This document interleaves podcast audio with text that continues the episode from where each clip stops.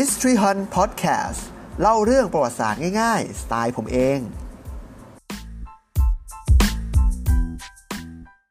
สวัสดีครับ ผมต้าวัฒไทยครับ และนี่คือปริศนาโบราณคดี รายการที่ผมจะนำเอาคำถามเกี่ยวกับประวัติศาสตร์และโบราณคดีมาไข มาเล่าให้ฟังครับผม วันนี้ผมอยากจะชวนคุยเรื่องพระพุทธรูปครับ เคยคิดไหมครับว่า ในบรรดาพระพุทธรูปจำนวนมากมายมหาศาลในประเทศเราเนี่ยมีอยู่สัก กี่ปาง เพราะว่าจริง ๆ แล้วเนี่ยเราก็คุ้นๆกันอยู่ แค่ไม่กี่ปางเท่านั้นเองจริงไหมครับ อย่างปางวันวิชัย ปางสมาธิ อาจจะปางห้ามญาติ ปางปรินิพาน แต่จริง ๆ แล้วท่านมีกี่ปางกันแน่ พระพุทธรูปเนี่ยมาหาคำตอบไปพร้อม ๆ กันนะครับ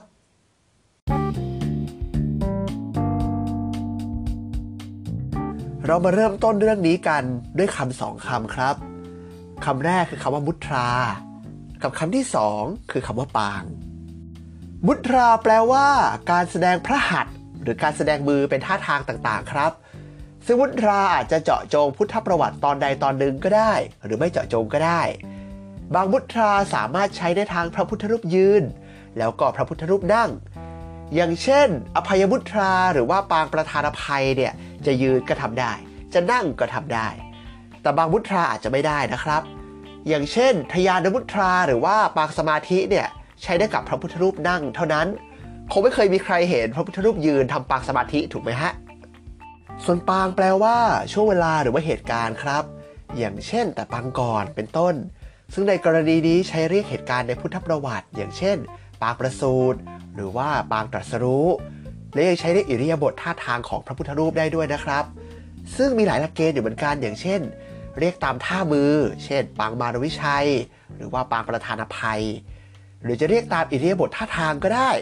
เช่น ปางลีลาคือการเดิน หรือว่าปางสายญาติคือการนอน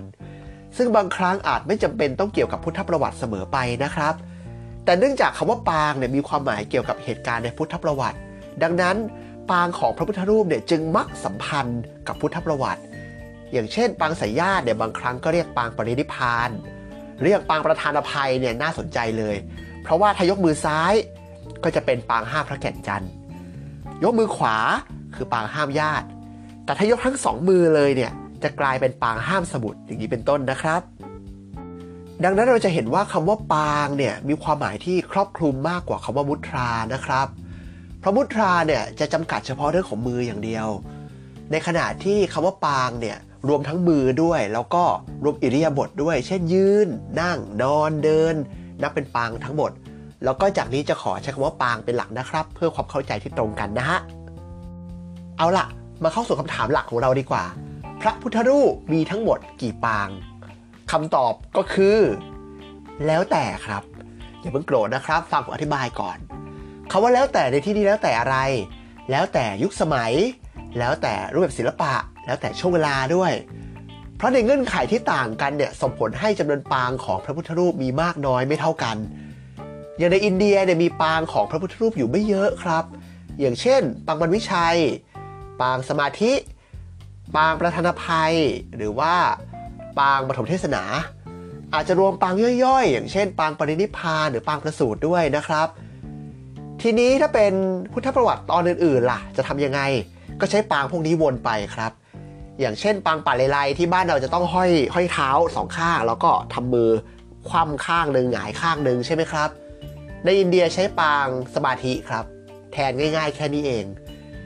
หรืออย่างยมุกปฏิหารที่บ้านเราบางทีจะเป็นพระพุทธรูปนั่งสมาธิอยู่ใต้ต้นต้นมะม่วงที่มีปางแยกๆออกมาใช่ไหมครับ ในอินเดียก็อาจจะทำเป็นปางปฐมเทศนาแทนก็ได้ ซึ่งปางเหล่านี้ซึ่งอาจจะมีไม่เยอะเนี่ยก็ เดินทางจากอินเดียเข้าสู่ประเทศที่รับพุทธศาสนาจากอินเดีย อย่างเช่นศรีลังกา หรือประเทศที่รับต่อจากศรีลังกาอีกทีหนึ่งอย่างเช่น เมียนมา กัมพูชา หรือในประเทศไทย ซึ่งพอเข้าไปแล้วเนี่ยก็มีการใช้ปางเหล่านี้อย่างต่อเนื่องนะครับ รวมถึงมีการพัฒนาคิดค้นปางในแบบของตัวเองขึ้นมาในแต่ละที่อย่างเช่น ปางป่าลีไลปางลีลาอย่างนี้เป็นต้นนะครับ แต่ปางพวกนี้ส่วนใหญ่จะเป็นปางรองๆ ซึ่งจะเจอน้อยกว่าปางหลักๆ ที่พูดมาตั้งแต่แรกนะครับ ซึ่งในประเทศไทยของเราเนี่ยตอนแรกก็เพิ่มมาทีละนิดทีละหน่อยปางสองปาง จนในรัชสมัยของพระบาทสมเด็จพระนั่งเกล้าเจ้าอยู่หัวรัชกาลที่ 3 ทรงมีพระราชประสงค์ที่จะบำเพ็ญพระราชกุศลให้เหมือนอย่างกษัตริย์กรุงศรีอยุธยา จึงทรงโปรดเกล้าโปรดกระหม่อมให้สมเด็จพระมหาสมณเจ้ากรมพระปรมานุชิตชิโนรสให้ทรงคิดค้นปางของพระพุทธรูปเพิ่มเติมขึ้นมา โดยวิธีการของสมเด็จกรมพระปรมาเนี่ยจะใช้วิธีการคัดเลือกจากปางของพระพุทธรูปที่ทำกันมาอยู่แล้วส่วนหนึ่ง แล้วก็ส่งค้นคว้าในคัมภีร์ต่างๆ แล้วก็คิดค้นปางของพระพุทธรูปเพิ่มเติมขึ้นมา กลายเป็น 40 ปาง นี่ถือเป็นครั้งแรกที่มีการเพิ่มจำนวนของปางมากมายขนาดนี้นะครับ แต่ถ้ารู้สึกว่า 40 ปางเนี่ยเป็นจำนวนที่มากแล้วนะครับ ในช่วงร้อยปีที่ผ่านมาเนี่ยจำนวนปางของพระพุทธรูปมีการเพิ่มขึ้นอีก เกิดเป็น ระพุทธรูปหลาย ๆ เซตที่มีจำนวนปางที่ไม่เท่ากัน อย่างเช่นเซต55 ปาง เซต56 ปาง เซต66 ปาง เซต70 ปาง หรือเซต72 ปาง หรือบางที่ขยับไปถึงเซต90 ปางเลยก็มีนะครับ แล้วแต่ใครจะออกแบบ ซึ่งในการออกแบบปางใหม่ ๆ เนี่ย ก็ใช้พุทธประวัติที่มีอยู่แต่เดิมเป็นฐาน แล้วก็บางครั้งก็ประยุกต์เอาปางของพระพุทธรูปที่มีอยู่แต่เดิมมาใช้ หรือบางทีก็คือคิดขึ้นใหม่เลย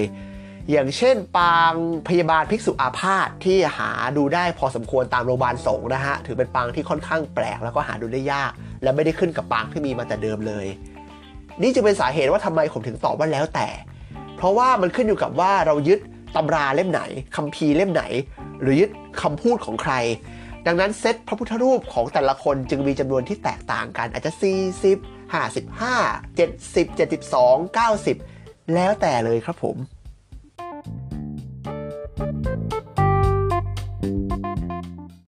หวังว่าจะไม่โกรธกับคำตอบแล้วแต่ของผมนะครับ หลายคนอาจจะคิดในใจว่าทำไมไม่ตอบ 90 ล่ะ เพราะ 90 คือตัวเลขที่เยอะที่สุดที่ผมพูด ผมบอก 90 ไม่ได้ตามเหตุผลที่ผมบอกไปข้างต้น เพราะบางคนยึด ว่าจะต้องมี 40 ปางถึงจะถูกต้อง บางคนบอกว่าต้องมี 55 ปาง บางคนบอกว่ามี 72 ปาง เรื่องนี้มันเป็นเรื่องส่วนบุคคลของแต่ละคนนะครับ อีกเหตุผลหนึ่งเนี่ยผมเชื่อว่านะครับ แม้แต่ในตอนเนี้ยก็อาจจะมีความพยายามในการคิดค้นพระพุทธรูปปางใหม่ๆ รูปแบบใหม่ๆ ขึ้นมาอยู่ เรามีตัวอย่างในช่วงหลายปีที่ผ่านมาเป็นปางแปลกๆที่ผมเคยเห็นอย่างเช่น ปางเสด็จลงจากสวรรค์ชั้นดาวดึงนาคโปรก คือเอาเสด็จลงจากสวรรค์ชั้นดาวดึงกับนาคปรกมารวมกัน หรืออย่างพระพุทธเศรษฐีนวโกฏเราจะจัดสองกลุ่มนี้ไว้ตรงไหนล่ะ แล้วถ้าเราดูจากช่วงเวลาที่ผ่านมายังมีการคิดปางใหม่ๆอยู่เนี่ย ผมเชื่อว่าจำนวนปางมันไม่หยุดที่ 90หรอกครับ มันจะเพิ่มขึ้นอีกเรื่อยๆเรื่อยๆเรื่อยๆตามช่วงเวลาที่ผ่านไป ตามค่านิยมบุคคลในแต่ละยุคนะครับหวังว่าพอดแคสต์นี้จะเป็นประโยชน์ไม่มากก็น้อยนะครับ ส่วนใครที่สงสัยเรื่องเสียงพอดีช่วงนี้ไม่ค่อยสบายครับ ก็เลยเสียงแปลกๆสักหน่อยต้องขออภัยด้วยนะครับ แต่ก็ขอบคุณที่ฟังไปจนจบสุดท้าย ขออนุญาตฝากช่องทางการติดตามเหมือนเคยนะครับทั้งใน Facebook Fanpage YouTube รวมถึงช่องทางการรับฟังพอดแคสต์ต่างๆ ไม่ว่าจะเป็น Spotify Google Podcast Apple Podcast ด้วยนะครับ search คำว่า History Hunt หรือ search ชื่อ content นี้ปริศนาโบราณคดีก็ได้เหมือนกันนะครับ ใครมีข้อสงสัย ใครมีอะไรจะแลกเปลี่ยนหรือจะโต้แย้งกับผม เต็มที่นะครับ พิมพ์ได้เลยทั้งใน Facebook Fanpage แล้วก็ในคอมเมนต์ YouTube นะครับ ผมคอยทยอยอ่านอยู่ อาจจะไม่ได้อ่านเร็วเท่าไหร่ แต่ก็จะพยายามอ่านทุกอันเหมือนเคยนะครับ วันนี้ขออนุญาตลาไปก่อนนะครับ ผมสวัสดีครับ